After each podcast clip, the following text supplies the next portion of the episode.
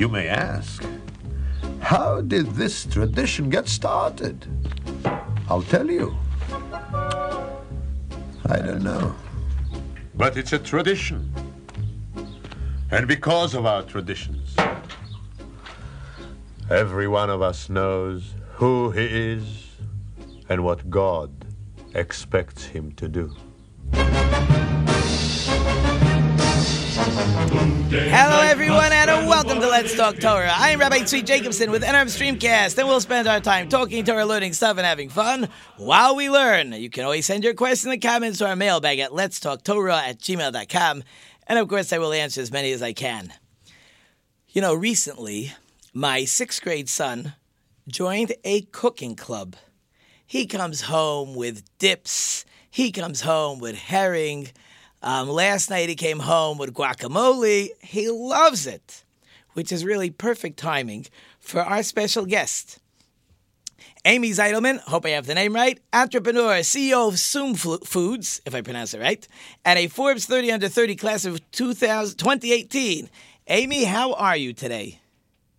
Hi, I'm doing great, thanks. How are you? Great. I got it right. Amy Zitelman, yes?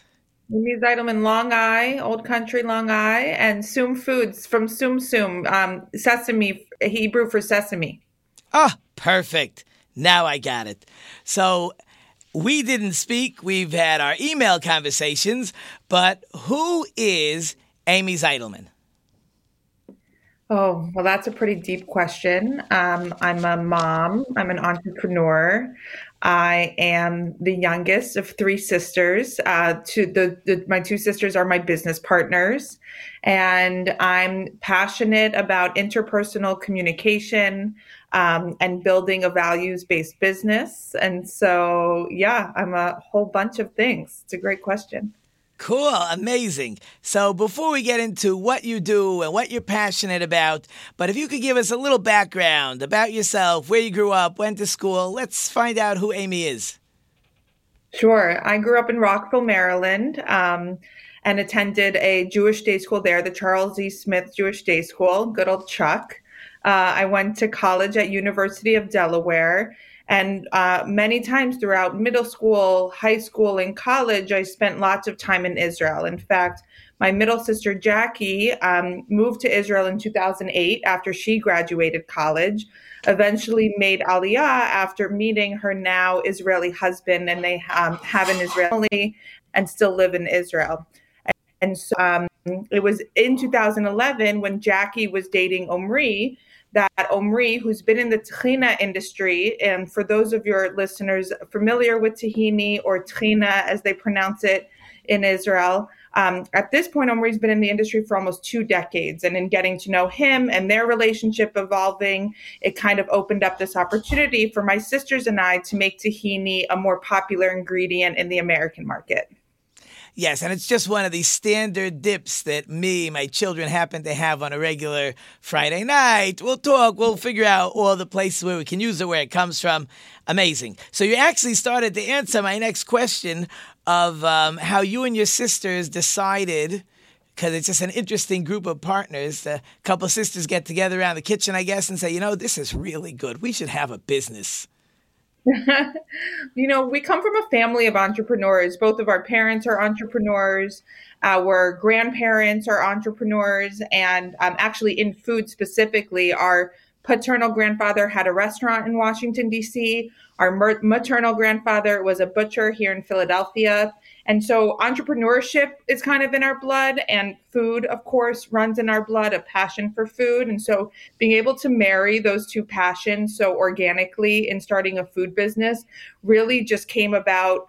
You know, I guess Bezrat Hashem, right? Like with the help of God, it was just beshert meant to be. And so um, it's been a really exciting experience because we didn't grow up, A, super culinary or focused on food. And B, we didn't grow up expecting, although I guess we couldn't run from it, having a business together. And so the fact that this opportunity presented itself, our interest and skills complemented each other in being business partners, it's all really worked out for the best. So, so what happened? It was your brother-in-law was around the kitchen. You guys said we have a a trina or tahini for those who like it that way. We have a trina which is so good we have to market this. Like, take me through. What happened? My the joke goes that my oldest sister studied business, my middle sister married a tahini, you know, entrepreneur, and I just needed a job. Uh, but in fact, you know, my oldest sister studied entrepreneurial management as an undergrad at University of Pennsylvania. And when she decided to live, she, my oldest sister and I both spent years after college living in Israel. And so in 2011, when she was living in Israel, she got to know Omri, and Omri introduced her to his business, which was brokering tahini from larger manufacturers to his own network of caterers and salatim, you know, manufacturers, hummus manufacturers, hummusiyot, all around Israel. And Shelby, who has that more entrepreneurial management mindset, has been involved in startups in the past. Really, that's what sparked more so questions than let's start a business, which was what kind of market research can we do in the States? In particular, how was tahini understood in the states and what opportunity might there be to enter this this market i was a senior in college not studying business at all and she tasked me with that you know market research and what we found was that you could only really find tahini on the bottom shelf of the international aisle. Most people had no idea what it was. If they did know what it was, they primarily only used it to make hummus.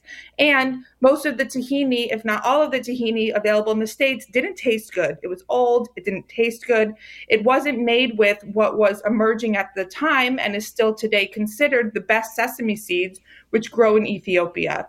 And so all of those things really align to inspire us to bring good, good tahini to the States and also invest our resources in educating the American market about what tahini is, the health benefits, and of course, the versatility and uses. Oh, so many things I have to take notes of over oh, here. I can't. It's I. I don't. I keep taking my notes. I'm watching. So okay. So I, I'm getting the picture. So you are bringing the brand that you like, the taste you like. So again, in my mind, there's two times I have trina. One time is when I have falafel, which I'm sure everyone knows what falafel is. You know, I gotta put it all over my falafel and then enjoy it. Um, or it's a dip that I'll have on a Friday night, on a Shabbos night. Sure. So, mm. so yeah, I mean, I love it. You know, when I actually when I was in Israel myself as a as a student, so in my house, it's just a little bit of a dip, but it was like half the meal. Um, when right. I would go to people, that was you had your your challah, you polished through. The people did not have as much to eat, so this became almost a staple. So, how are you creating a market, unless you're just looking for people like me? Um, how are you teaching people this is something they want in salads, or I don't know what they put it in? How are you doing that?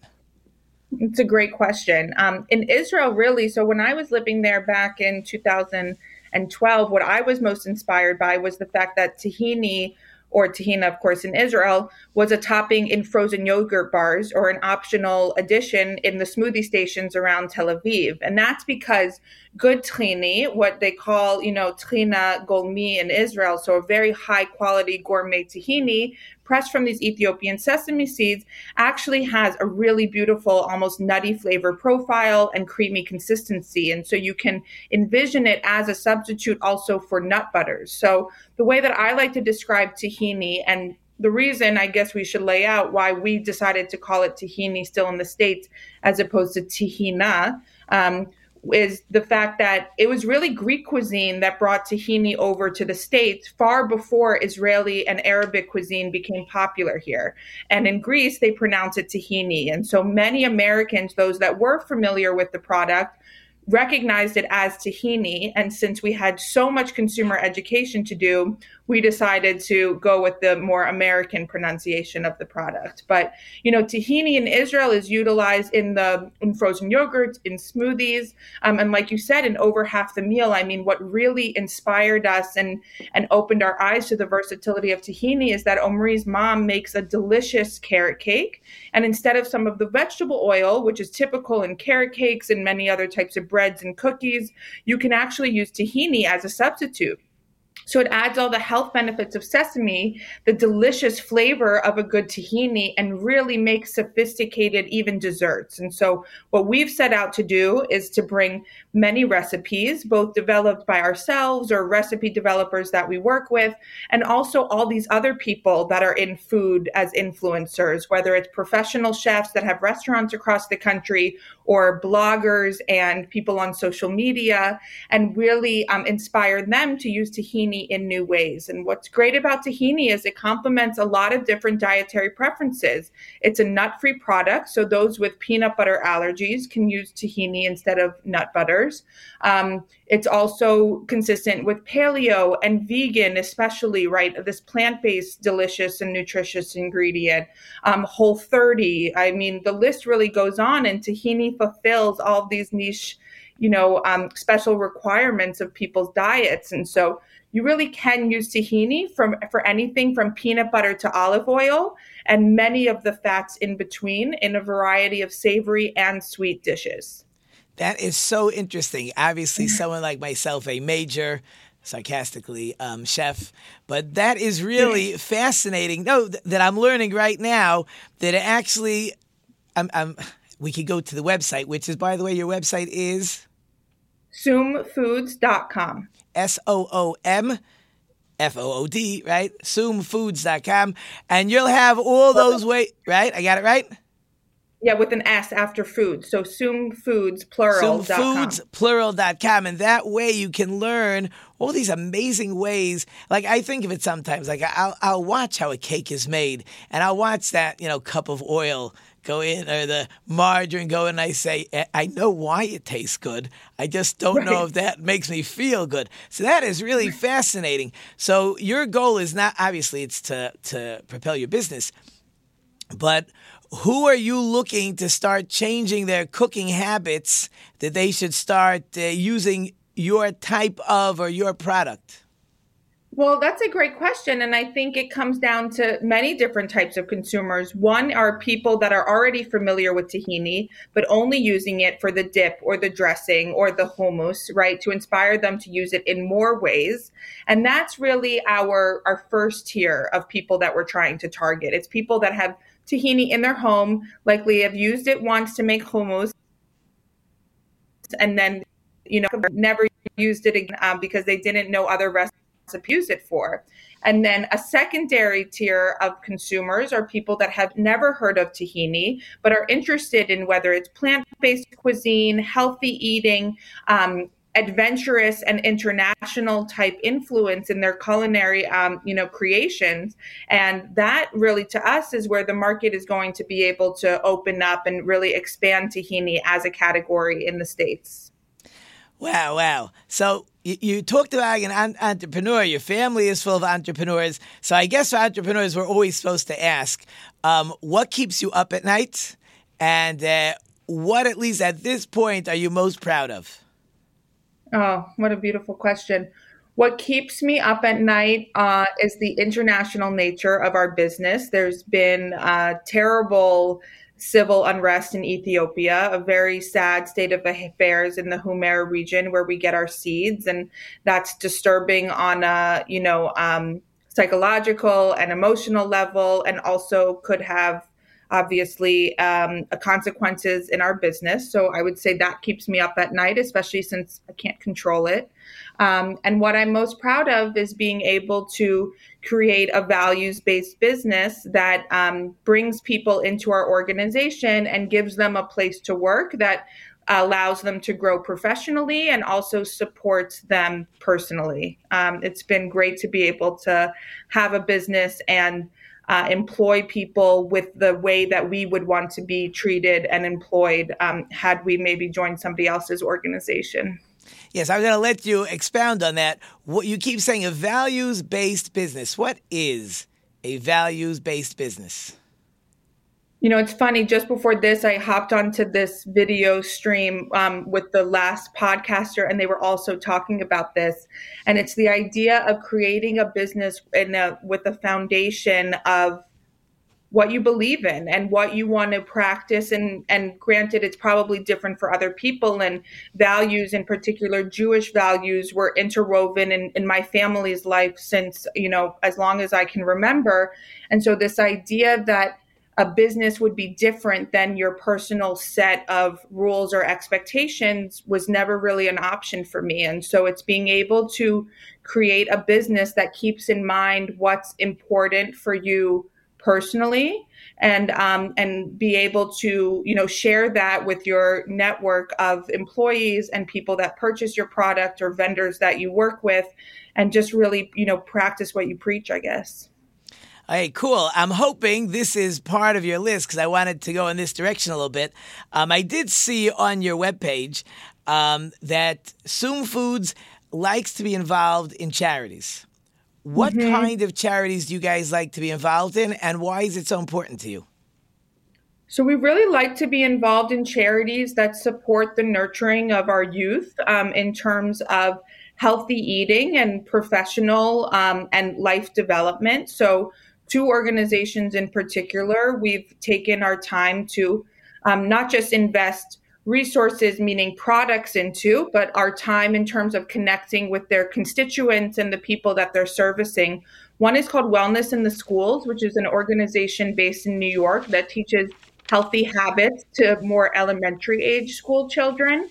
And another one is called CCAP, Careers Through Culinary Arts, um, based in Philadelphia, which is a program that helps train primarily high schoolers to be prepared for life and also careers in the culinary arts. But, um, you know, to complement those types of organizations where we try our hardest to interact with the participants and, and be volunteers there, in times when we're able to donate product, whether it's to our local mitzvah food pantry or to a larger food pantry after a natural disaster, um, you know, we're, or even during the beginning of COVID to support out of work, you know, restaurant and hospitality workers um, in terms of kitchens and, and food access.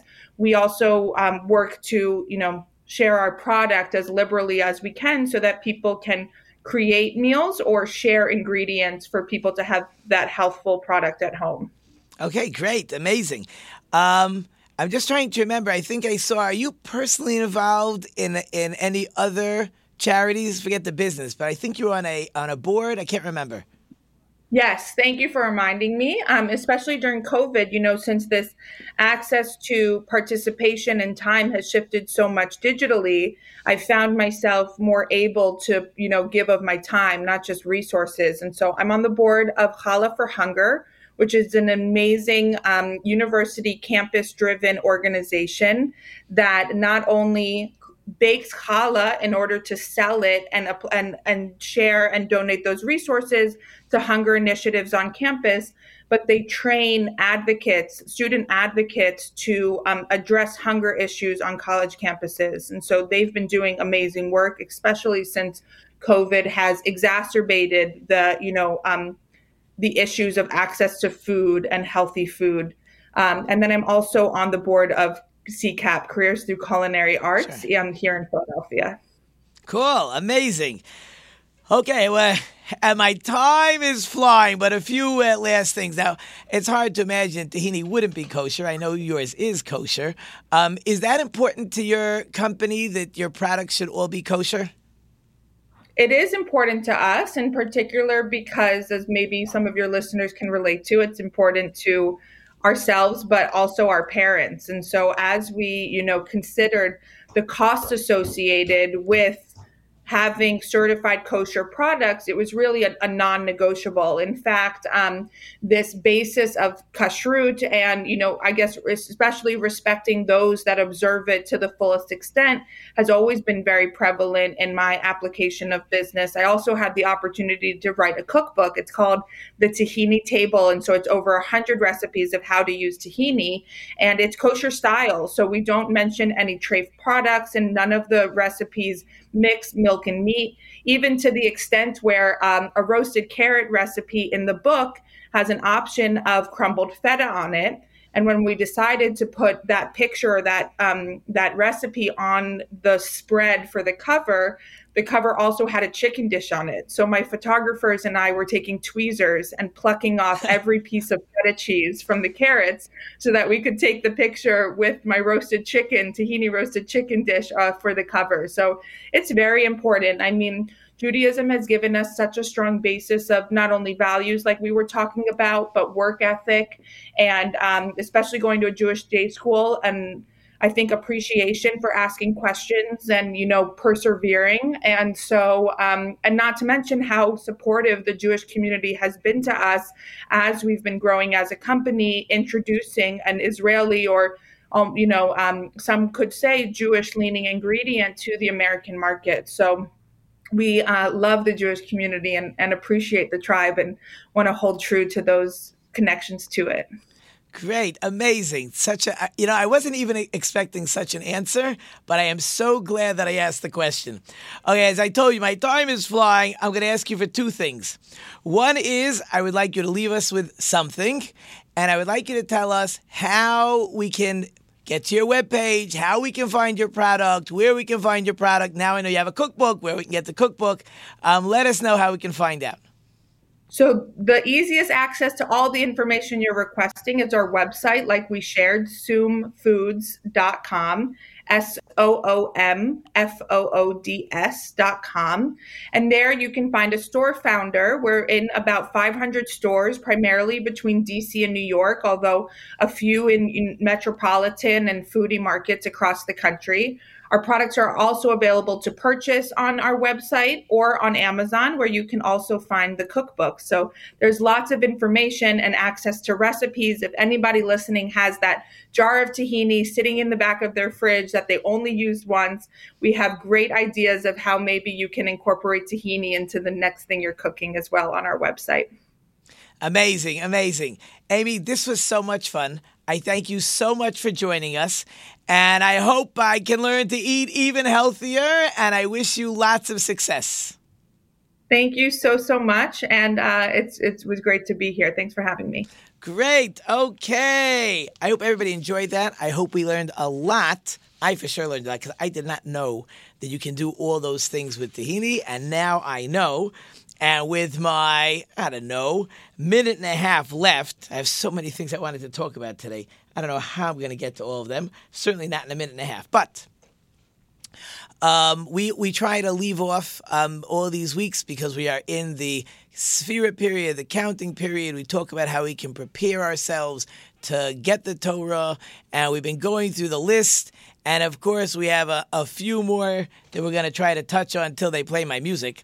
So, um, interesting enough, and we've talked about this, and it's interesting they're in the middle of the list. You would think these should be at the beginning of the list, but in the list is you got to know the written law, you got to know what's the written Torah, because there's really two parts to Torah. There is the written facet, what you'll all consider the Bible, the Torah, uh, the mitzvos, the way they're written there, and then there's the oral it's not good enough just to know what the words are, the information in the Torah, because we're missing too much information. Um, the Talmud actually mentions multiple times that to be a Torah scholar, it is impossible that you're just an expert in Torah. It is even impossible to be an expert just in the oral law. You actually need one more step, which, interesting enough, was earlier on the list and that was that you have to serve or attend uh, Torah scholars so you understand how they use the Torah. Furthermore, in the list, and I know these were going through fast, um, to, to become a Torah scholar, to really get the Torah, you have to limit a lot of things. You can't be that jack of all trades because then, as they say, you have nothing, right? You can't be working all day long and expect to be a Torah scholar. I'm not saying you shouldn't work. It's just impossible, right? You'll you of course have to study, but you will not be that uh, like those Talmud that those Talmudic scholars that we always discuss that are sitting and studying all day long. You have to limit work. You're gonna have to limit pleasure too. You can't go ahead, go to the movies, go to the ball games, um, watch stuff all the time. You're gonna have to you're gonna have to focus on your time, like business people, like Amy that we talked about before. And now the music is playing, so now we will wrap it up. Anyways, I hope you enjoyed it, short and sweet. Thank you, of course, to wonderful sponsors listeners. You know I can't do without you. Thank you to the production team. We have David and Kelsey in the back. I hope I've left you some food for thought. Until next time, I am Rabbi Tzvi Jacobson. You've been listening to Let's Talk Torah on NRM Streamcast. And until next time, don't forget to think about it.